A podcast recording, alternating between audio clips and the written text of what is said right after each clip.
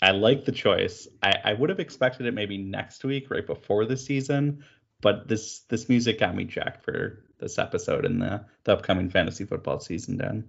I think I've got a I think I got a really good one for next week. So I wanted to hit this with Oh, right already- here. I'm I'm looking in advance. I'm feeling good about the energy going into next week. How many weeks in advance do you go? Usually just two. I Just two? spend I spend most So- of my afternoon thinking about what to play for next week. You prep this two weeks in advance, Yeah, and I don't do shit about but anything else. notes or anything for the actual podcast itself out the window. He's- Um, I am here for the music and the collective humor. Okay. I am I am the sidekick. Like, have you ever seen The Incredibles? Yeah, of course. Okay, I I'm Incrediboy. I'm basically a liability to have around that can fuck shit up immediately and have a childish personality. You're basically um like the late night sidekick. Who's the what's the one fucking guy in Spaceball or yeah it's, yeah Spaceballs? I'm blanking on his I'm blanking on his name right now. Um, The big guy. John Candy. John Candy. John yeah. Plays it, yeah. But what's what's the character's name in the movie? I have no earthly idea. I don't know. All But I think you're like the Andy Richter to Conan O'Brien, like the Guillermo to Jimmy Kimmel. Fucking like, Guillermo, oh god. that, that, that that's who you are to the, in this podcast, and you play your role well. You know, in life you gotta know your role and just dominate it. And I think you Yeah. crushed it, Dan. It was thank you. barf. Barf. Oh, that's what it was. Yep.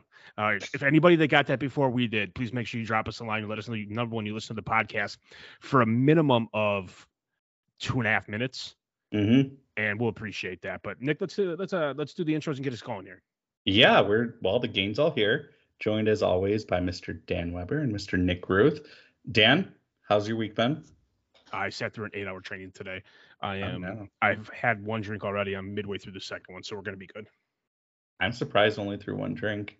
I know it, it is 906 when we're doing it here, but I have to be somewhat sober to make sure that I can say names. Mm. The bar is minimum, but you clear it every time. Appreciate And we're also joined by Nick. How are you doing? Good, good. Can't complain. I like it. All right. Well, this week's podcast, we're going to go through uh, recapping the third and fourth round of our rookie draft. Um, and then we'll just kind of recap the draft as a whole. Um, you know, the fun part of our draft is that it's split three months apart. So just maybe a quick look back at the first and second round. Any players we're loving, not loving, opinions have changed for the better or worse of the last couple months. Um, and then we'll wrap up with just some quick uh, last minute draft uh, comments uh, before we finish the the episode for the week. Sound good, boys? Let's roll. All right. Well, let's jump in with uh, starting with the third round, and the first overall pick in this round was held by Mr. Steve Applehans, and he took. I mean, might have been a surprise if this was the beauty of this draft is sometimes like the players that were obvious um, now aren't the ones that would have been obvious three months ago. He took Luke Musgrave, tight end for the Green Bay Packers. Nick, how did you feel about this pick? Well, last at the end of the second round, I was harping how I was amazed Josh Downs didn't get picked. Mhm. He didn't get much hype, so I guess, but I still think the talent's there. I had him as my first pick, so a little surprising. I will say though, I went 15 of 20 picks right, or like in the two rounds, and I actually had more in the right spots this time than the first two rounds. That's That pretty is wildly impressive. impressive. Yeah, it's very impressive. I went on a tear at the end of the fourth somehow. Yeah, I think we both went the same. I believe we both we went 18 and out of 24, but I had five exact and you had six. So I So only missed five, so I had. oh, okay, 19. 19. I blame the spreadsheet you sent me. But I had one, two, three, four, five in the exact spots. Yeah. Okay, but I mean Luke Musgrave, he's been someone that's I is it fair to say out of all the players that were available, he's had the most hype. You know, this No. training camp and no, I think the next guy would probably has more hype. really interesting. Dan, do you agree with that? No, I was I was all big on Luke Musgrave. I was really hoping that there was going to be a couple oversights and he was going to fall to five, but no, I think I think Musgrave going here at three one was probably where I would have gone. Yeah, I lean with you, Nick, or with you, Dan, as well. I think Musgrave, he had the hype, and then you know preseason games are always tricky. Um, you gotta look, you know, it's a lot of things you know who are they playing with who are they not playing with like what are they doing when they are playing and even when you look at all that sometimes that's not going to definitively give you a yes or no answer with the player. But with luke musgrave the hype was unreal. And at least for the preseason like anytime like the starters like the christian watsons the aaron jones like those guys romeo doubs have played like he's been on the field and played with them. And he's been in all the passing routes and done all that fun stuff that you want to see. I think Luke Musgrave was the no-brainer pick. I was a little surprised that he went just because I didn't think that someone would do it, but I think Steve knocked it out of the park. I agree. All right, well, number two, uh, the second pick in the third round was held by Chris and auto picked. He said he was fine with it, so I don't even know if this would have been his guy, but he ended up taking Roschon Johnson, running back for the Chicago Bears. Nick, this was your guy. Um, tell us about him. How do, how how do you like the pick, and what do you think you, uh, Chris I mean, can expect from this year?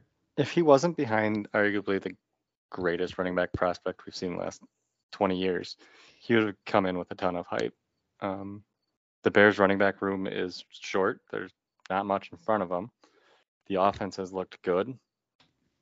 And I think he was the most talented player on the board.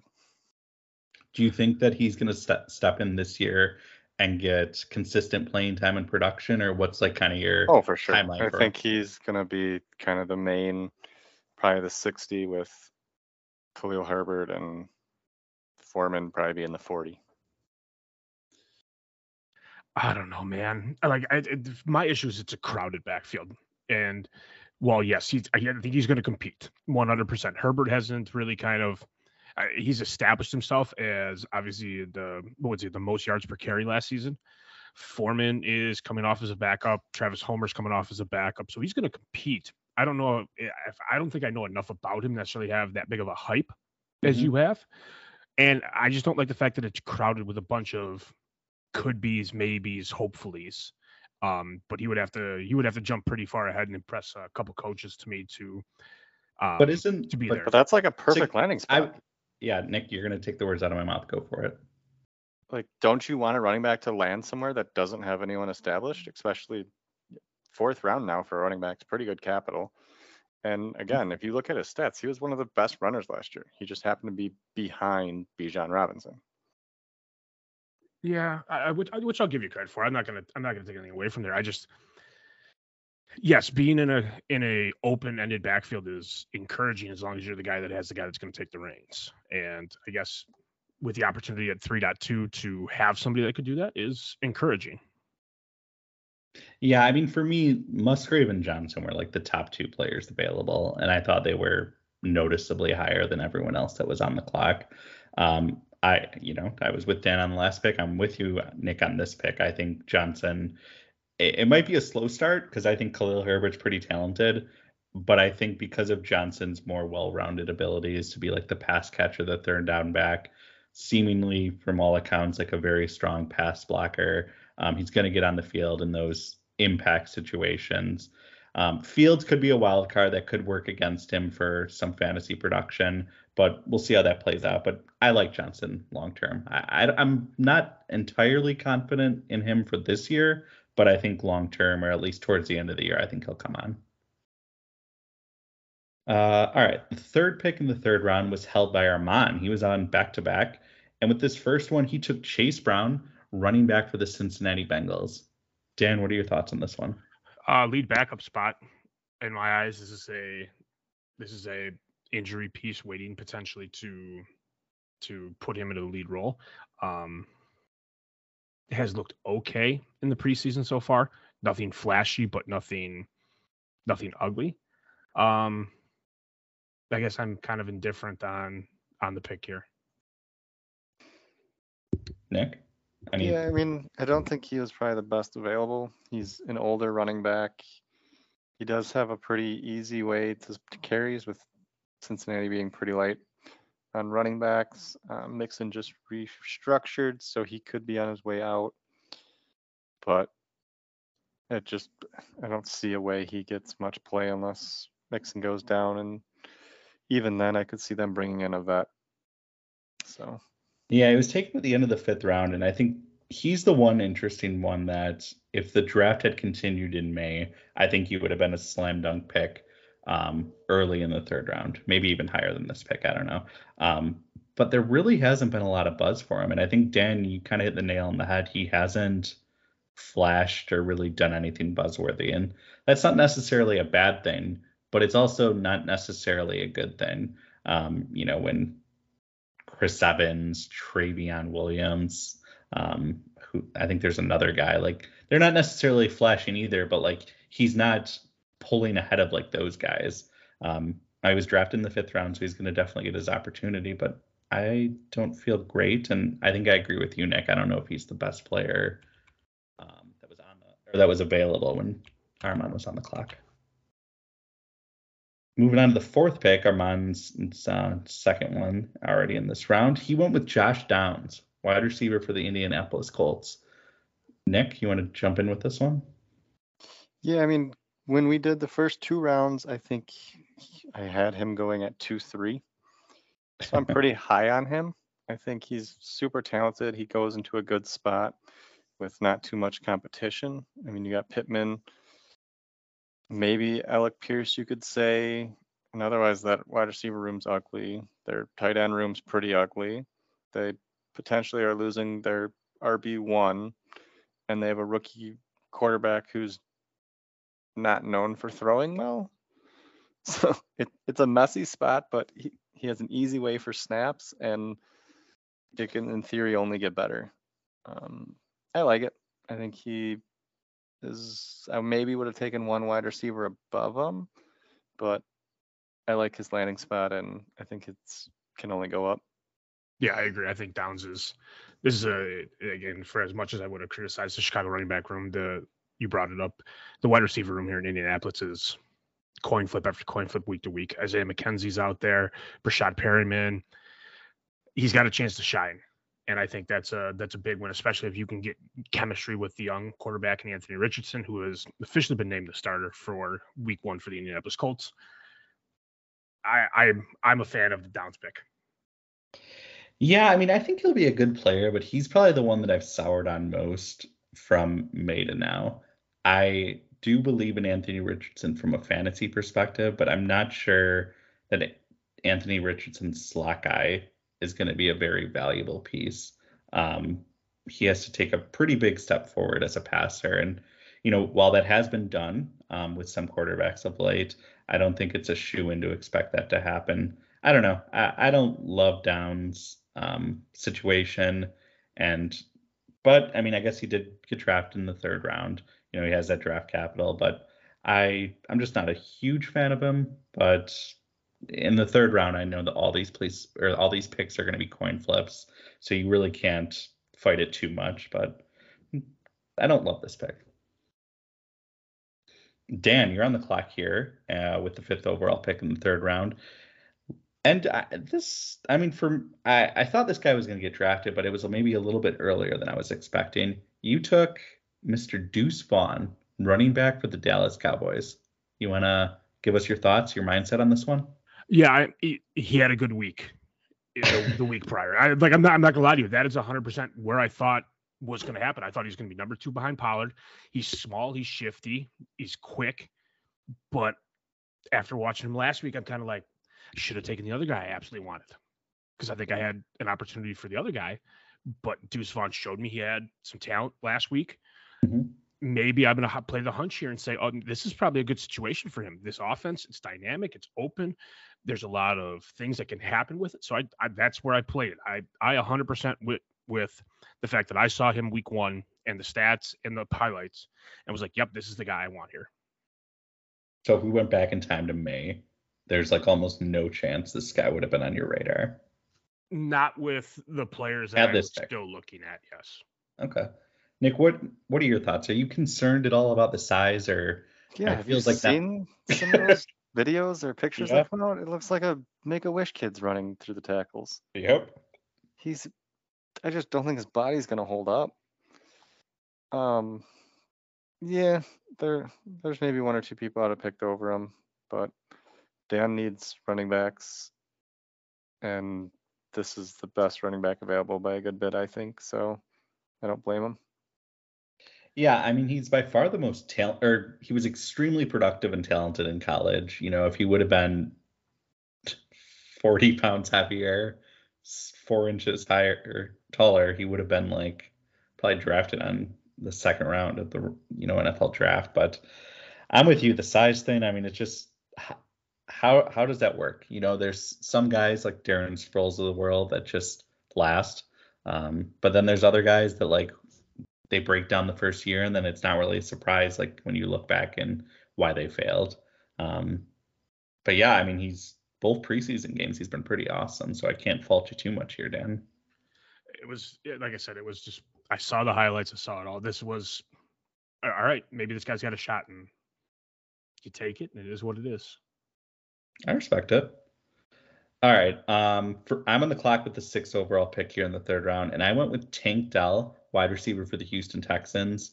Um, my thought process going in the pick, like I really thought after the top two guys went, it was a relative heavy crapshoot for the next like 10 picks in this round or of players available. Um, Tank Dell has probably been one of the players that have gotten a decent amount of buzz um, in the build up, like through training camp and then to preseason. And then the first game, he was quite productive. Um, didn't play in the second one. So this was honestly me just going for the player that I perceived as the the highest value right now. Um, I, I don't 100% believe in him, but you know, I think he was the best player available from a value standpoint. So I'm fine with rolling with that in the third round. I would agree. Nick, okay, go for it, Dan. Yep. No, I just I'm just I like looking at the players that went ahead of it. There, you're right. This is a big gray area, and Tank Dell obviously brings, um, not necessarily size, but he brings some pass catching ability, um, to the table. And again, another rookie QB and a lot of wide open spots. It's good to see Me- Metchie back. Robert Woods is down there, but I think Tank Dell has a chance to compete. Yeah, this is probably the best player on the board, so I don't fault you. Um, there's the hype that CJ Stroud, once he got drafted, said, "Get this guy for me." Mhm. So there's kind of some hype, but like Dan said, you know, Metchie's coming back, Nico and Woods. It, it's a crowded field, but that team sucks. So who knows what they're gonna do? Yeah, it's kind of similar to the the Bears running back room in the sunset. there's a lot of bodies, a lot of okay to maybe good bodies, but no one's cemented themselves as like the guy or like someone that just needs to be played. Um, you could probably order the running or the wide receiver room in any order, and I wouldn't be surprised three months from now if that's how the the Texans depth chart look. Um, a lot of unknown with that team, and it'll be interesting to see how that unfolds in the next month or so. Armand's back on the clock with the seventh pick here in the third round, and he goes with the tight end, Darnell Washington, tight end for the Pittsburgh Steelers. Start with you, Nick. What are your thoughts on this one? This dude is a behemoth of a man. His catch from the combine, I think, was absurd. Um, I like him. I probably would have taken him above Deuce Vaughn, but otherwise, and probably Brown. But I think it's a good pick. Um, Pat Freiermuth is decent. The rest of their pass catchers, they brought just brought in Allen Robinson, but who knows there. Um, they're a pretty run heavy team, so they do the jumbo sets. So it's a lot of tight end play. Could be exciting. Um, he's a big dude. He's just stupidly athletic, young. So it's a tight end. You always take those tight end crapshoots, and hopefully they hit. Yeah, and I think that's the big piece there. Is it is this is a crapshoot. I don't love the landing spot. I think Freiermuth has cemented himself as number one, but like Nick said, they run a couple jumbo sets, you get two on the the board there. Pickens, Johnson, and Robinson. You've got Najee who's going to run the ball. My big question is Kenny Pickett. Does does Pickett have the ability to spread the ball around a little bit to where he becomes relevant with Pat still on the roster? I think that's no, but you can't fault a guy who who is six seven, 265. Yeah. That's just insane physical st- st- statistics. Um, yeah, in a sport that every player is a freak, he is like the freakest of freaks. Like it just doesn't make sense that a guy can like be that big and move like that, block like that, catch like that. Um, I think he'll be an exciting chess piece for the Pittsburgh Steelers, but I definitely agree with you for a lot of the reasons you laid out, Dan. And will that he be relevant? Um, a lot of things working against him, but all the talent in the world. So I wouldn't be shocked. And in the third round, I think that's this is the type of guy that you want to roll the dice on.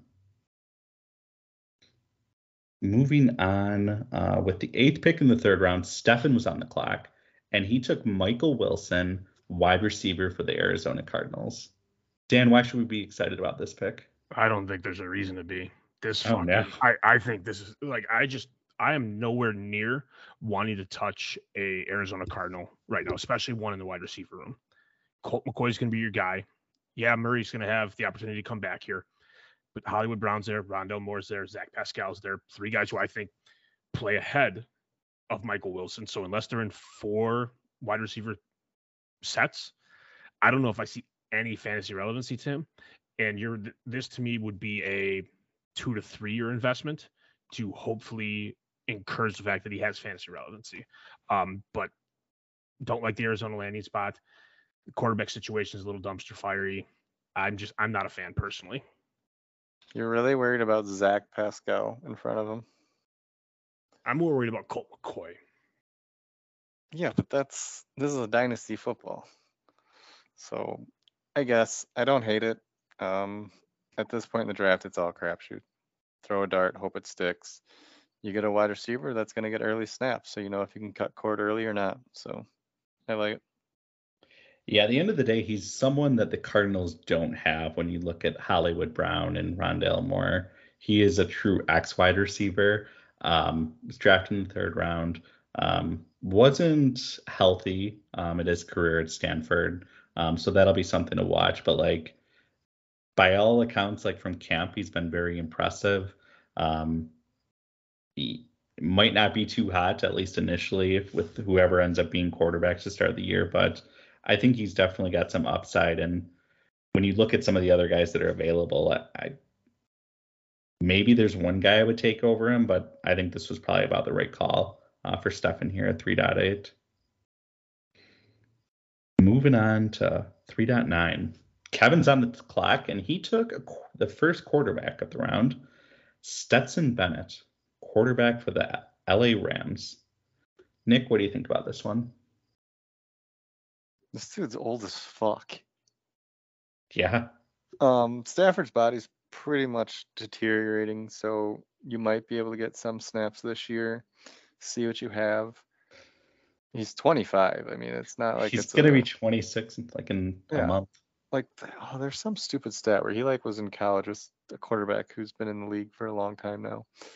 But I think like Lamar Jackson or something. Yeah, like it's absurd some of the people he played college football against. He won. He won a lot at Georgia. It helps that he had some of the best defenders. That's basically the entire Philly defense, but Yeah. we'll see. Um, if he lands anywhere and gets any offensive head coach, this is by far the best landing spot imaginable. And Kevin's certainly looking to rebuild. So if he can hit on a third round quarterback, kudos. Yeah, this is. Uh, I mean, obviously the age is the big piece here. I mean, I might was he the oldest person drafted this year? Had to have been right. I would assume. Yeah. Sure as hell hope so. There's no Brand Yeah. Weedens. Yeah, and that's the that's the piece. There is obviously, you know, for a rebuilding or a potentially looking to rebuild team, drafting somebody who's 25, understanding that yes, the the spot is enticing. Like Nick said, Stafford is a little bit banged up, but I mean, Stafford's also one of the most resilient quarterbacks in the league. So Didn't help I- him last year. no, it, it it didn't. You're not right. I mean, you're not wrong. But he also had issues standing upright last year. hmm which means Stetson, Bennett's, Stetson Bennett's going to have the exact same issues. Um, great wide receiver room to throw to. Running back situation is a little rough, but like, like Nick said, it's it's a great landing spot.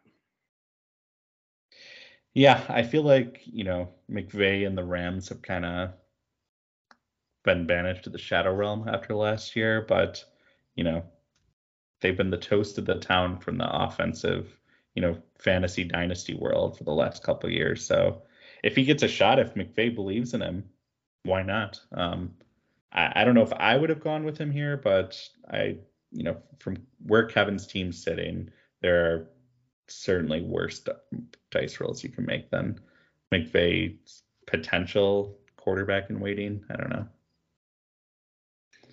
Moving on to the 10th pick here in the third round, we have Steve back on the clock, and he took Cedric Tillman, wide receiver for the Cleveland Browns. Dan, what do you think of this one? Um, again, another interesting, crowded room. Amari Cooper obviously is not going to be a problem, but between Elijah Moore, DPJ, Tillman being here, Marquise Goodwin sitting in the mix, um, Watson gets a lot of targets to play off. Obviously, Tillman had a great year at Tennessee. I I don't hate this. I I don't. I think it's a. I think he's an explosive player, and I think he could be great for this offense if he builds the chemistry up with Watson. Yeah, I mean it's a stupidly crowded wide receiver room of, you know, you have uh, the one top tier and then just mediocre talent everywhere for a insanely run heavy team. So that's a little troublesome, but there are a lot of open targets with Hunt leaving. So we should see again, you know, with this entire draft pretty much an older prospect, 23 coming in. We'll see. I don't know. It's hard to say much about the rest of these picks. They're pretty much all we'll see. yeah. Yeah, I mean the only interesting thing here is I guess he could be kind of the you know, Donovan Peoples Jones has been pretty inconsistent, but he's definitely their X wide receiver. And I believe this is his last year on the team. So maybe Tillman can take over mid-season or definitely be like the guy long term for this squad. Um, but I definitely kind of like the upside. I think Tillman's probably someone I would have taken over a couple guys previously drafted. So I like this one a fair amount for Steve. Moving on to the 11th pick here in the third round, Jer was on the clock and he took Zach Evans, running back for the LA Rams. Nick, should we be excited about this pick? Yeah, I mean, as excited as a dart throw, you get a running back for a, a team that hasn't really had a bell cow emerge. You know, they've kind of tried to make Cam Akers a thing, but he either can't stay healthy or his usage is just super weird and it seems like they're not really behind him. So he was good in college. It's an exciting offense to have a piece of. And if you get a running back into it, which Jared needs running backs, this is kind of a perfect hit. I think it's a flyer pick. I like like they said, it's a it's an interesting backfield. Um, Akers, who should be the bell cow, is having issues. Kyren Williams, who they they drafted last year, um, hasn't seen any action this preseason, and so I mean, who knows what we're going to expect out of him. So Zach Evans has an opportunity to step up and emerge as the number two, challenging for the number one running back. Um, it's a flyer though, and I I don't fault the take. Um, am I thrilled about it? No, but I, I I mean I understand why it was picked here. What is your guys' thought process? Because every year we have guys like Zach Evans, guys that basically a year ago this time he was challenging for you know maybe RB two, RB three in a lot of people's mind. Um, he was a five star recruit, um, had an up and down high school or excuse me college career. Um, but I think a lot of people, even with all that said and some of the disappointment, was surprised that he, I think, was drafted like the second or third to last pick in the sixth round. Um, you know, the upside is certainly there, um, just from a physical like trait perspective. But you know, I don't know. I guess how do you guys like view these players that have underperformed or fallen um, from grace um, in the eyes of quote unquote experts? Well, we're about to have a wide receiver coming up here shortly that will be the poster boy for it. The NFL scouts, they get very few wrong. Sure, you can say Tom Brady, what have you. Mm-hmm. They generally know what the fuck they're doing. So follow the draft capital. And that's kind of been my strategy. I don't think it's a bad strategy to have. I like it. I agree with you. Uh, all right, wrapping up the last pick here in the third round is yours truly, and I went with a tight end, Luke Schoonmaker, uh, tight end for the Dallas Cowboys. Um, my thought process here is, I mean, tight ends are usually pretty solid dart throws here in the third and fourth round. Uh, was a second round draft pick for the Dallas Cowboys, um, a team that I think historically drafts well, a team that historically uses their tight ends. Um, we'll see. I'm not expecting much this year, but I think he could be a long term play and uh, have some decent results. I agree. okay. Yep. I this was one of the guys that I was looking at. Um, where I was sitting at five, just because I like the. I don't know if I believe in the whole Jake and Kevin. Yeah, I fucking, I'm gonna take a Wisconsin bullshit from you. I don't know if I buy the whole Jake Ferguson thing. Um, you know, Ferguson obviously 6'5", 245, Schoonmaker 6'5", 250. Um, so both guys are built almost identical, and now it's same age, but one guy's got one year NFL experience. So Ferguson does have the upper hand, but I like the potentially dynamic. I mean, it's hard to say dynamic Dallas offense because Dak is just so inconsistent at times.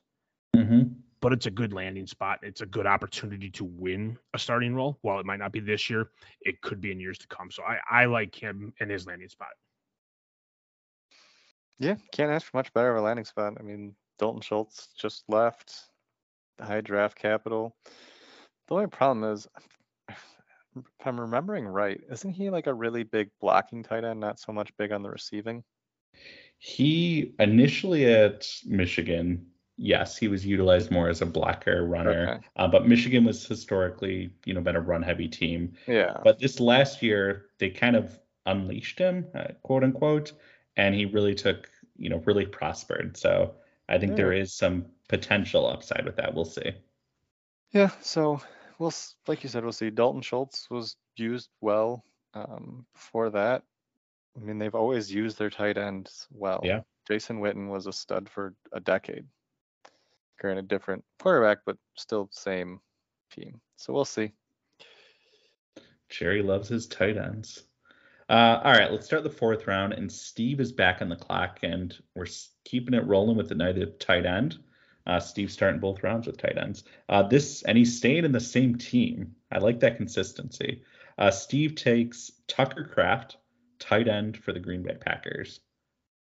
Um, thoughts? Uh, How, Steve's how do you, got a bit to rebuild. Tight ends take a bit to, uh you know, kind of flourish. So throw as much shit against the wall and see what sticks by the time you're competing. The fact that he grabbed one guy who potentially, I mean, Musgraves is obviously the the head honcho there.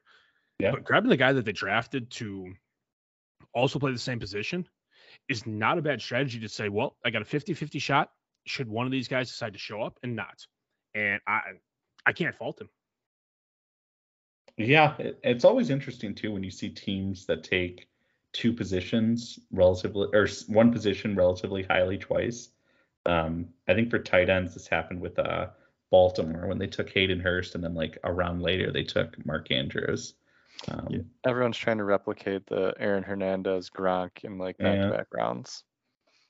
yeah, we'll see what happens. But third round draft capital, um, I think this Green Bay offense is going to be interesting. It'll be interesting if Kraft can, I don't know, gain any traction on Musgrave, who seems to be running away uh, in favor with this Green Bay offense. All right, 4.2, Chris is on the clock, and we're going back to the player that Nick alluded to. Uh, this a year ago would have been a very surprising pick to make it all the way in the fourth round, but Kayshon Boot, Butt, whatever you want to go with, Booty? Booty, Booty, uh, wide receiver for the New England Patriots. Yeah, last year at this time he was like a top 10 pick. Yeah. Probably top 5 pick. Like he Yeah. was the poster boy of amazing wide receiver and then Lord only knows. dumpster fire. But that there you go is do you I mean he was good in college though. He Great just had a rough last year with injury and I guess just not playing. But he was Kelly did not like him. No, he was really good the, the year prior. He didn't Yeah. really disappoint and then just fell off the side of the earth. So who knows? Um, obviously, we saw he's, ta- he's talented as fuck at LSU. I mean, that year he put up was unbelievable. So it's there. is the work ethic and all that. Luckily, he goes to Belichick, so we'll see. He definitely is in a again a light wide receiver room, but has a god awful quarterback throwing to him. So he'll get snaps, but if they're good snaps is a whole nother question. Okay, let's quit with the god awful bullshit here. Dude, Mac quick. Jones That- sucks. Okay, so Mac Jones has things to prove this year. I wouldn't go down the Mac Jones sucks train, but Mac Jones obviously came out Trubisky of 2.0. no, really. A less mobile Trubisky. 2.0. Trubisky's oh. been better than Mac. Oh, I'm not dis- not his disagreeing career. with that, but I think that, I mean, I think that's tough to put that label on him this early. This coming early, in- He's going into his third year. Yeah, third year, that's fine. So is Justin Fields. Yep. And everything. I get the hype around Fields because he's mobile, but Fields hasn't shown anything either. Compared to Mac Jones. Oh, I'm not. I'm not this is not No. an argument you want to die on. All right, fuck it. Then we'll we'll go this way. Yeah, wide open receiver room, ability to create connection, uh, talented as fuck. Um, just needs the opportunity, and if Belichick sees it, he's going to give it to him. And you just hope that between him and Mac, they connect. Yeah, for me, after Kraft, I don't really love any of the wide No, receivers it's, on the all, board. This is all a I rather just show for the rest of this. I rather just roll the dice on running backs that have a probably higher chance of hitting and being fantasy relevant. Um, I, you know, he has the talent, the pedigree, well, quote unquote pedigree. Um, maybe he can rekindle that and Belichick can get something out of him, but um, I'm skeptical. Um, All Okay. right. Ready? go ahead. Nick. Mac Jones last year. Fantasy points per game, QB 36. Fantasy points, QB 23. Justin Fields, QB 6. How many court or how many teams are there in the NFL? Yeah. All right, Mac Jones it's rushing had- ability. It, well, in Can we- fairness, can in we- fairness, What are the passing stats? yards to 100. What are So the Ma- passing stats? Mac Jones had 2,900 yards to Fields 22. Mac Jones had 14 touchdowns to Fields 17. Okay. Both had 11 picks. Fields got sacked 21 more times. Fields had a thousand yards more running and seven more running touchdowns. Mhm. Ma- Mac It's Jones it's a big had a defensive coordinator as his offensive coordinator. So maybe that's not great. I don't know. I'm trying to help you, Dan. But yeah. Ah, I get it. And Fields was literally throwing to dumpsters last year. I mean, his Darnell like, Mooney's a dumpster. he was dead for Not most of the great. season. Well, I mean, you, you're sitting here like you're coming in. You're like, yeah, DJ Moore's there, but like Claypool and Moore or Claypool and Mooney just moved down one spot. and You can't be like if you're saying that now. You can, like and as a Bears fan, Claypool came over at the trade deadline, so that's what week eight. And Fields missed two games at the end of the year, so he played six games with them. Yeah. And I mean, Mooney played what, 12 games, I guess. I don't know. All I know is I have flashbacks of Dante Pettis and Equanimous St. Brown being the, the go-to guys Yeah. for field. So I I don't know. Um, all right, let's let's get back to the rookie draft, and I'm back on the clock here with the third pick in the fourth round. I went went with a running back, uh, Deneric Prince, running back for the Kansas City Chiefs. Um, honestly, at this point, I my logic is I I don't think, you know, maybe one guy in the fourth round is going to hit, um, and I feel like the most likely person to hit is going to be a running back. So give me a guy on the, the Kansas City Chiefs, uh, explosive, talented offense, um, for a coach that you know isn't afraid to play an undrafted player, you know, a, a lowly guy, bench the back or bench the starting guy. Um, I don't know if it's gonna happen, but I I'll roll the dice on this guy. it's tough, dude. Like, I mean, you got Pacheco who beat out CEH, who's just a year older than him. Perine's a year older than both those guys. Uh, Jerick McKinnon's the guy on the outs with being 31, I think is what he is. 30, yeah, 31. It's it's a tough shot with the up in the air aspect to it. So yeah, you have the upside, but Pacheco's been the guy. CEH is fucking the coach's daughter, which is the only logical explanation for me there. And the Michael Perine's the struggling shot coming over from Cincinnati. So I, it, at this point in time, we get to the dear Christ, please let this hit options. Yeah, I've le- legit never heard of this person. Um, but like you just ran through a list of running backs. I think the only one you really want is probably Jerick McKinnon because he's going to catch all the passes. Yeah, but he's 31. Yeah, they'll draft someone. They're starting running backs not on that roster. For this the season, future. it is. Well, Well- obviously, and I think it's Jerick McKinnon. Yeah, we'll see. I mean, unfortunately, like the the big Patrick Mahomes cap hit is starting to hit them. So I don't know if we're going to see them heavily invest in the running back position. Um, Exactly. So you draft one higher for four years and you're Gucci. or you rely on an undrafted free agent. Prince, come on down. All right, let's move on. Fourth pick here in the fourth round. Steve's back on the clock. He took a quarterback, probably, I mean, it might not be far fetched to say the most impressive rookie quarterback this preseason. Aidan O'Connell, quarterback for the Las Vegas Raiders. Dan, be honest, have you heard of this guy before two weeks ago? Fuck no. And my sister works in the Big Ten. No, but he, I mean, he had a great 15 for 18, 141 and a touchdown. Current roster spot is Will Levis and a bunch of other bullshit with it. Um, it, Garoppolo hasn't been the most. Yeah, it's it's what's on. Are you talking about Steve's team? Yeah, Steve's team. Oh, I thought you were talking about the Raider. Or, yeah, Raiders. No, like, yeah, no, but obviously Garoppolo has th- the injury pieces to it. Hoyer's been longtime backup, but he's 37. So this is a it's it's a decent landing spot if we don't trust Garoppolo at 31 and the other guy at 37. It's youth, and if he can learn the system, learn the offense, and do what he's done, this could be a fucking steal. This could be the steal of of the draft potentially. Oh, that's some bold claims. Nick, do you I- agree I- with that? it's, it's yeah, the interesting steal of the spot. yeah. draft is a player I've never heard of. So I, I guess, um, Steve's teams has a ton of holes. If he can throw a dart and hit a quarterback late, more power to him. But 24 year old rookie quarterback, you don't feel great about.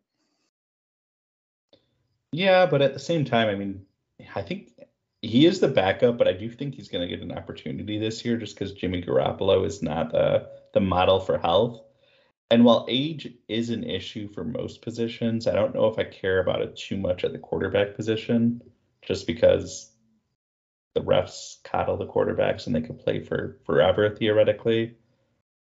I'm not I'm not in Dan's boat though, saying he's going to be the steal of the draft, but he's intriguing. It's I guess a fun option for Steve's rebuilding team. I rather, you know, swing at at literally any position but a wide receiver at this point. So tight end, running back, quarterback. I think those are players that very quickly you're going to know if they hit, and if they hit, they're going to accumulate a lot more value. Wide receivers, I, I, none of these guys are going to break out, and if they do hit, it's going to be like their career high is going to be six, seven hundred yards, which is basically fantasy irrelevant. So I like the the mindset going for this pick, I guess. All right, moving on to the fifth pick here in the fourth round. Great name. I, can you pronounce it for me? Uh Puka Nacua.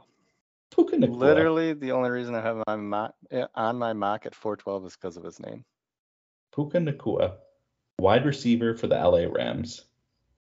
Dan, since you know his name, you got to know a lot about him. Yeah, Puka Nacua, fucking out of BYU, which means he's never had sex before. Um, it's Kupp's the king in that there, uh, Cup in that the that wide receiver room. Jefferson's proven he can do it. Skowronek's been good.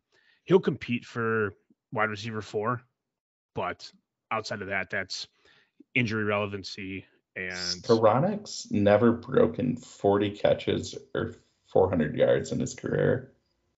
he's two years in out of Notre Dame. Yeah, but yeah, like, it's Cooper Kupp or bust. Van Jefferson still has some relevancy because somebody has yeah, to catch the ball outside of that, and obviously you've got but him maybe it could be the other Puka option. Nacua. He's gonna Could- Kupp could break 200 catches. very well could be. Nick, do you have any strong opinions on Puka Nacua? No, I'm just pumped I got him right at being drafted just because I picked him because of his name. All right. Yeah, I mean it's an open, you know, wide receiver room. I just went on my rant that I don't really like drafting wide receivers right now, but kudos to Kevin. He gets the one-two combo of Stetson Bennett and Puka Nacua taking the league by storm next year. I can feel it. Uh, moving on to the sixth pick here in the hit this last fourth name. round. All right, let me just see. Izzy Abanikanda, running back for the New York Jets. Um, I think I did well with the name, but Dan, what do you think about this guy? Cook, Hall, Carter. Yeah, That I mean, he's 20, so that age is the aspect of that we're excited here. Uh, Very. Knight, who is I, I think he'll get cut, but that's Yep. just me. Um, but bringing in Dalvin Cook, drafting Breece Hall. What was he number three overall last year?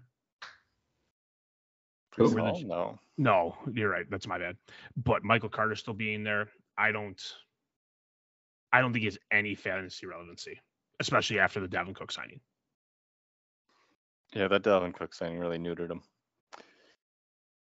yeah, it wasn't great. I mean, if he's a running back, if he if he stays on the squad, you know, and makes the 53 man roster, I'll, I'll be intrigued by him. But the Dalvin Cook signing really put a damper on things. But at, at the same time, I mean, we can go on a tangent ramp on Cook, but Rodgers clearly wants to win now, and I think that was the biggest means behind that signing. It wasn't because Izzy Abakanda sucks. I think it's just a circumstance of a player available that they wanted to help a position that has someone coming off a major injury. I like it. It's a running back. Could, you know, injuries happen. We've seen crazy shit happen to black backfields, and before you know it, like the There's the like black backfields. Yeah, He did definitely just say black backfield. A back- hundred whatever. thousand percent. Yeah. Oh, You know- we're definitely getting canceled now. When you talk like for seventy percent of this episode, it's it's not fun. fantastic. It- you- you're bound to like say something racist by mistake. Doesn't Well, everyone do it? I'm glad, to, Um, I'm glad to know I'm that one that didn't that didn't get us canceled right there. Yeah, and I can't even blame it on Uncle Tito. And Um, no, and you can't cut that out either. If you're still listening at this point in time, and yep, nope, it's happened. No, but my point is, if a basically any running back with a pulse that makes an NFL roster intrigues me because crazy shit happens and running backs succeed more times than not based on opportunity, not by talent. So if a team's going to give a running back 15 touches for whatever reason, they're going to be fantasy relevant. Now it's going to take injuries probably in Izzy's situation for that to happen, but it's a sport it's a spot that, you know, unfortunately takes a brunt of a lot of contact and, you know, injuries do happen and one of the guys out of them has a coming off torn ACL. Um, so who knows? All right, moving on to the seventh pick here in the fourth round. And Nick, uh, you're on the clock here, and you took a wide receiver, Xavier Hutchinson, wide receiver for the Houston Texans. Well, excuse me, what are your thoughts here, Nick? And what was the mindset? Someone there's got to catch the ball. I've Yeah. got Metchie, so if he fails, maybe it's Hutchinson. My other starting roster's pretty good, so let's throw a dart. Yeah, it's it's a dart, hundred percent. It's who is Stroud going to have connections with? Obviously, we've got two rookies that are coming into this backfield or into this receiver core. Um, you hope you catch one of them, and you hope one of them catches a fucking bolt of lightning. Uh, Dalton Schultz obviously has fantasy relevancy. You're being uh, a rookie could be his best friend, but it's a shot. I, I agree with the with the play here. Yeah, I actually didn't mind him um, at Iowa State. Um, he's an intriguing guy, and I think you're right, Nick. You know, someone's got to catch the ball in this team. Um, maybe he can, you know, make it happen. Um, I don't hate this more than some of the other wide receivers taken. Moving on to the eighth pick here in the fourth round, Zane on the clock with his only pick of the draft takes Trey Palmer, wide receiver for the Tampa Bay Buccaneers. Dan, what do you think about this one? Godwin Evans question mark. And this is a young kid that has the opportunity to slate slate himself in and Mhm. give himself a chance to make an, an impact and a turn some heads in the in the preseason and hope that he can win himself a spot. Best thing you're looking as a slot wide receiver for, but you don't feel good when Baker Mayfield is your starting quarterback Yeah. and that's that's a tough spot here. So this is a maybe okay. Iffy kind of holy shit. Maybe I can piece myself together for one to two years before they get somebody better than Baker in here. But we'll see what happens. Yeah, if Brady was still the quarterback, I think Palmer might have flirted with like a early third round pick. Um, Nick, I mean, what do you think of this guy? Anything to be excited about? Looking at Tampa's depth chart for offense is horrible. It's really It- bad. If you cross out Godwin and Evans, it doesn't even look like Like, an who NFL is team. Kaylon Geiger? Yeah, You got to ask. Can't afford him. Yeah. So, I mean, it's the same situation as Hutchinson. Someone's got to catch balls. I mean, this team has two stud wide receivers, but it might just be those guys. yeah, No the running else. backs suck. Their tight ends questionable. Their other Mhm. wide receivers super questionable. But their quarterbacks also are Baker Mayfield and Kyle Trask. So you don't feel great, but who knows? I like it. Let's move on. Ninth pick here in the fourth round. Jer is back on the clock. His final pick of the draft. He goes with A.T. Perry, wide receiver for the New Orleans Saints. Nick, do you know who this guy is? Not a chance. Do you have any thoughts after looking at his profile page? What to think of him? Well, no. Okay. I, I don't you see a way this guy gets sees the field. He's older. I mean- he's decently big, but Michael Thomas isn't a small human. I sure. Olave Thomas, Tre'Quan's been typically the guy that's Rashid Shaheed guy I've never heard of before, and then A.T. Perry. I mean, and we also know the gimmick and the bullshit guys on this fucking roster. Your Juwan boy, say his Johnson's- name. oh, I'm not gonna fucking do it. Juwan Johnson um, really came out last year to to show that he might have some fantasy relevancy, but it's a dart throw. Who knows what's gonna be up with fucking Michael Thomas this year? Um, and you hope that he has some relevancy again. Just all darts. Yeah, I mean, pretty clearly the fifth, sixth guy on the step chart. Don't love it, but uh, they're all dart, dart throws here, so why not? Uh, Nick, you're back on the clock with your last pick here in the draft, and you go with DeWayne McBride, running back for the Minnesota Vikings. What was the thought process here? Didn't Mattison get hurt? Or is battling something? Probably. I feel like he's always been banged up. It's, Inherited un- it's undisclosed at the moment. Yes. Yeah, so that was my thought process. Maybe I steal a few snaps at running back with this dude if my team dies. Yeah, I mean Tyson Chandler, CJ Ham still being on the roster. I don't think he sees a whole lot of relevancy. He is 25, so we do have another 25 year old player that, or I'm sorry, no, it's Mattison. That's 25. What Damn. the fuck are you talking? about? 22. Did I had the wrong tab open? Give me a fucking I was break. so confused. Give me a fucking break here out of UAB. Um, but I don't, I don't know if he sees depth chart relevancy. Yeah, I don't really like Mattison. I think he's going to be one of the bigger fantasy busts this year. Um, so if he's a bust, someone's got to emerge, or maybe this is just going to be an ugly backfield, or maybe this is where Kareem Hunt or Lenny Fournette or some random vet signs. Um, I'm all. I, I think throwing the dice on a running back that's in an backfield that's up for grabs, um, that they're on the roster. I'm all for that. So McBride has pretty low risk, but could really potentially pay off. So I, I respect the dart or dart throw here. Uh, moving on to the 11th pick here in the fourth round, I go with uh, Sean Tucker. Um, and remember all that stuff I just said about a backfield that's kind of wide open with no one really cementing themselves. Uh. That's kind of how Tampa Bay looks right now. Um, Tucker was undrafted, but had medical issues that kind of flagged him during the combine, and you know who knows if that's what caused him to fall out of the draft. Um, but I think he has talent, and I think the backfield's open enough that he could potentially have an opportunity. So I'm, you know, I, I like rolling the dice on a guy like him. Yeah, this is open a prayer pick for you. I don't fault you here. This is one of those ones where obviously the guy that we're going to talk about next has maybe a little bit bigger of an opportunity just because of situations, but this is where you hope somebody finds fantasy relevancy. Look at you going two undrafted running backs. Sean Tucker, though, like pre combine, they were talking running back three or four in the class. So it's Yeah. like another one of how the mighty has fallen, but lands in a good, goodish spot. has great talent. It's just all down to that medical, which I think they've kind of kept hush hush. So I don't know how that. He's been playing going- in preseason games. Yeah, so you imagine it's good, but I don't know if it's like Gurley where it's going to come out in a year or two that he doesn't have a knee. Yeah, no idea what that, but it's why not? Fourth round, yellow. Yep. All right, last pick. I'm back on the clock, and I took Evan Hull, running back for the Indianapolis Colts. Um, honest, I, I was kind of surprised he wasn't drafted with uh, Jonathan Taylor.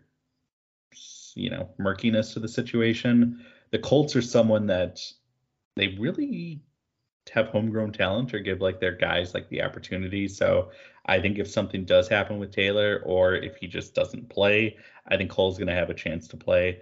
And whether he's good or not, who knows? Um, but I, yeah, fifth round running back, you know, he's on a team that could be an open backfield. Why not roll the dice? I'll take it. Yeah, I mean, this is 100% the dice roll with it. Obviously, Zach Moss, Deon Jackson, two years out of Duke, I mean, hasn't really shown much fantasy relevancy. Um, got a chance to compete, and I mean, Zach Moss is no pie in the sky guy that's coming off of it, especially if Taylor is traded. This again, this is with all the rel- with all the bullshit that's come around with Taylor. Who knows? I mean, this very well could be Evan Hull's opportunity to step in and take over, but I mean, it's a it's a long toss. Yeah, I mean, like you said, it's an open-ish backfield with if Taylor's gone. If Taylor's there, he's Yeah, yeah, so For sure. might as well for 412 just take the throw. Hell yeah. All right. Well, that, I mean, kind of wrapped up the our rookie draft. Any thoughts with the third and fourth round? I mean, I know we just went through picks, but anything you guys want to add before we kind of look back at the first and second rounds? Not too much. I mean, this is wasn't an abnormally deep class, so it kind of lacked even in the beginning of the second or even beginning of the third was a little rough. So hopefully next year's a little better, but who knows? Yeah, I mean, this was. I, I- I'll I'll say it was a weak draft class after the first couple rounds. I think even maybe late mid second we started stretching a little bit, but Just funny be-. Oh, sorry. no, go ahead. This class was hyped so much, and then I- just kind of meh. I feel like most draft classes are hyped though. Oh yeah, the next then- class is always the best. Yes. Yeah. and we just we, and when we, by the time we get to the draft, it's like, well, at least the first round was great. Yeah, I, I don't know. I'm still a little bit more optimistic on this draft class. I think because of all the running backs that went a little bit later, there's, you know, some opportunities for them to shine. Like obviously they don't look sexy right now because they're fourth, fifth, sixth undrafted, you know, players. But six months from now, who knows? Maybe they cemented themselves or really shown stuff on the field. So I'm a little bit more optimistic, um, but we'll see how it plays out. Um, all right, let's just kind of real quick. Um, first round, or like we'll look back at the first and second round of the NFL draft or of our rookie draft. Um, first round, I mean, anything sticking out from you guys? We did this obviously uh, three, a little over three months ago. Um, any players that three months later you're like, ooh, this this pick was rough, or damn, I think so and so got a steal. Anyone sticking out for you guys right now? Uh, maybe Zay Flowers. I mean, he's gotten a shit ton of hype. He maybe could have gone a little higher, but who knows? Um, for pretty much everyone, it's early. You know, Kincaid was getting a lot of hype. He hasn't done too much. Um, same with uh, Will Levis, but I don't know. I think overall, if I would redo the first round now, there's not too much I would change. Yeah, the first one I think pretty much sits sits good. The Hendon Hooker pick for me at at 2.2 is where I start questioning. I think it's the first pick I question why that player went that in that spot. Um, the JSN injury obviously hurts, but outside of that, I mean, Yeah. everything else has been pretty decent. So he broke a bone in his wrist. He's getting surgery, but he's going to be ready in two weeks. As a Well, I see I see three to four. Yeah, there's been like some range of stuff, but like there's 19 games until or 19 days until the the opener, so it'll be interesting. But yeah, that seems If I Crazy, broke I my guess bone in my wrist, modern medical. I'm out for three, four months. Yeah, Let alone catching 60 mile an hour fastballs and getting tackled by massive human beings. I guess, but I don't know if I buy 19 days. I think that injury is going to be a little bigger than initially said. yeah. Well, I mean, the good. Well, knock on wood. You hope it. It's just that, and he's back by end of September, and you know, it's a small blip on the radar. Or at least that's what I'm hoping.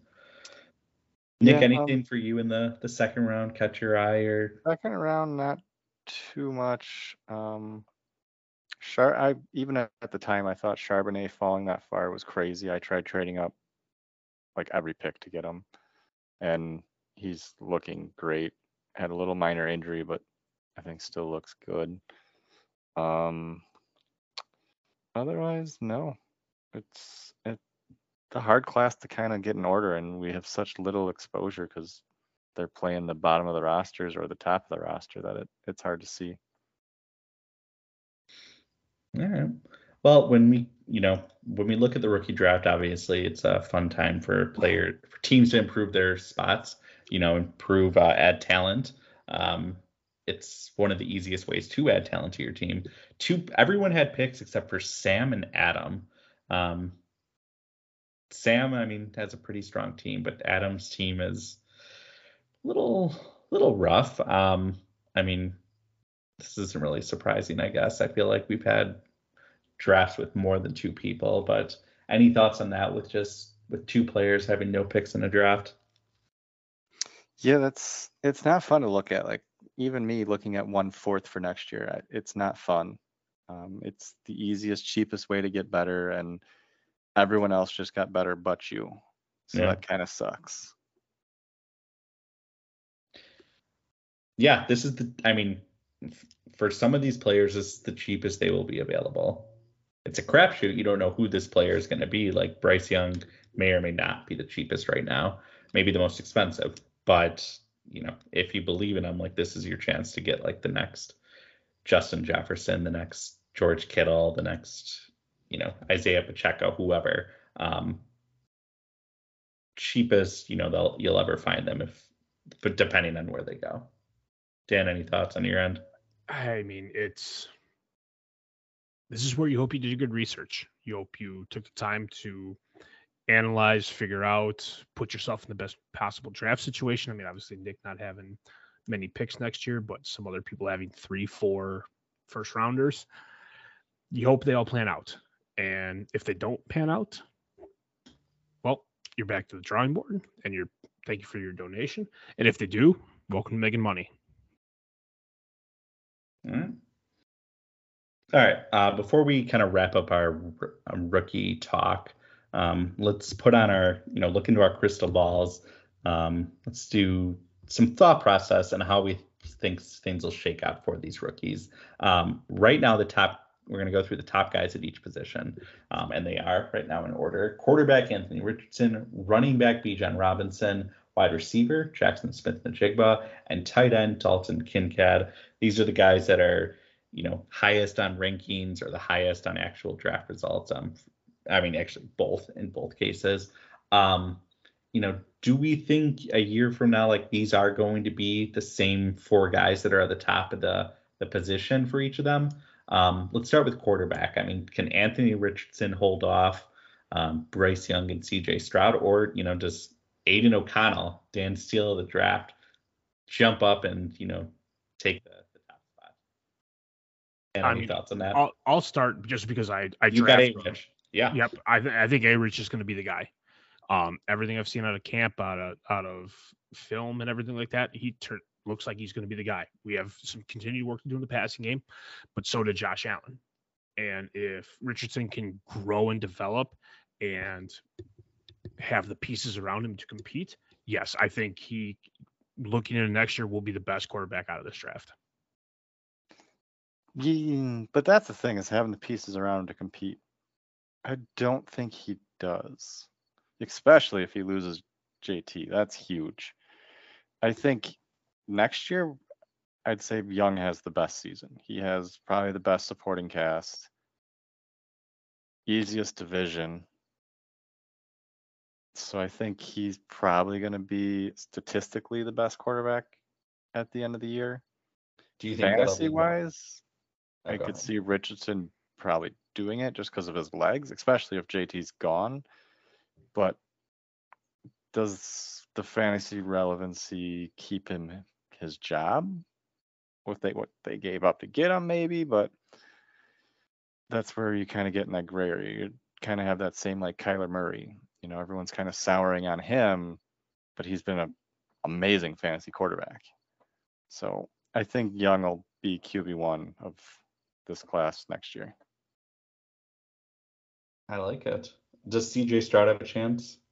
Anyone want to talk into the the pro argument I for mean, them? sure for he has a chance. I mean, I think he, any three of these you could just throw up, and one of them I would not be surprised. Um, he probably has the weakest supporting cast, so that's kind of his biggest knock. But he's also going to be playing from behind the most, and we'll just be able to air it out and get garbage points. So it's very possible. I don't disagree. All right. If you had to pick someone that isn't those three to be fantasy relevant a year from now, who are you taking? Um, probably Will Levis. I'll, Dan? I'll die on the hill, Aidan O'Connell. Okay. All right, let's move on to running backs. And right now, obviously, it's Bijan Robinson. Um, Nick, you took B. John. I mean, is there a path short of injury for any running back to pass him at this point in your mind? Um, yeah. I mean, they're his offense and teams just aren't good, so they're going to be playing from behind quite a bit. Um, Jahmyr Gibbs seems to be heavily involved. Throw the dart, you know, Charbonnet's looked really good. If Miami doesn't get a running back, you know, he De'Von Achane has a good shot too. The problem with Bijan is his team sucks, but he is amazing. And I think someone of that talent, that draft capital will be fed. And I think he's my running back one. Obviously, I traded God knows what to get him. So I sure as fuck hope so. I'll die. I'll die on the Bijan hill for you. No, nobody touches Bijan. Yeah, I think short of injury, I think Bijan has to be the guy. I think Gibbs can make it interesting, but I, I, I don't think Bijan's just so far ahead right now. Like he has to really shit the bed or get injured to But that team's so bad. Yeah, but I mean like, Ridder is not good. He's not, but like again, running backs, he's going to get the opportunity. And Arthur Smith is a stupid, frustrating man of a coach, but the dude knows how to run the ball. He's made Cordarrelle Patterson relevant. He's made Tyler Allgeier like people were annoyed that they drafted Bijan. Um, I don't know. I think Bijan will be fine. Now Drake London, Kyle Pitts, Desmond Ridder, everyone else, I don't know, but I think Bijan will be fine. All right, moved on to wide receiver. Uh, right now, Jackson Smith-Njigba is the guy. Um, but uh, well, quarterbacks are pretty close. Wide receiver, it's a blowout. Um, wide or excuse me, quarterback and wide receiver are pretty close. Wide receiver's a blowout. Oh, wow. You Words fucked it are- up again. I Running did. back is a blowout. Are you drinking? Quarterback and wide receiver are pretty close. Yes, thank you very much. See, I'm trying to keep you guys on your toes. Um, can is someone going to challenge Jackson Smith-Njigba? Yes. Who's the Who's the guy? You said that quickly. Zay Flowers. Oh, okay. I I have I have Jordan he looks amazing. And I think with especially now, I think JSN is going to be out for a few weeks to start. They'll get him in slowly. He's third on the depth chart. I'm pretty sure Zay Flowers is going to be like wide receiver one on that roster. I don't have faith in Bateman beating him out. I like Jordan Addison. Uh, yeah, yeah. JJF is there. Like, there's he, I, he could be 1.1 in redraft leagues for picks, but Jordan Addison's balled out, and he's shown that regardless of these stupid off-field things, the guy knows how to play football. So, with the injury piece to JSN, I think Jordan Addison plays uh plays a piece into there, and wouldn't be surprised if he might have a higher redraft next year than than right now. So there were four rookies or four wide receivers taken in the first round last year, and we mentioned all but one, Quentin Johnston. He's been getting kind of mixed results, or you know, depending on where you look in the fantasy world, you either love him or hate him. Where do you guys fall on it? I don't like the two players he plays behind. He's on my Keenan Allen- dynasty team in Madden. Keenan Allen and Mike fantastic. Wilson are both big names. Oh, for sure. Yeah, I think he's gonna have a slow way on, but he Long is- term play, he could be very good. Oh, long term play, he's arguably the best wide receiver in this class. I would probably take him at one or two. But for the next couple years, it's gonna be slow. Um, does anyone outside of the first round, these four wide receivers, can anyone challenge these guys in your mind? Or if you had to pick one guy, who would it be? Yeesh. Um, no, I really don't think so. There, there's there's not anybody, but the only one that could possibly do it just because of where he is and the quarterback is Rashee Rashee. Rice. Yeah. That's it, and it's only because he's in a pass happy offense. That's it. Uh, The four wide receivers that went the first round should have been the four wide receivers that went, and that's what it was.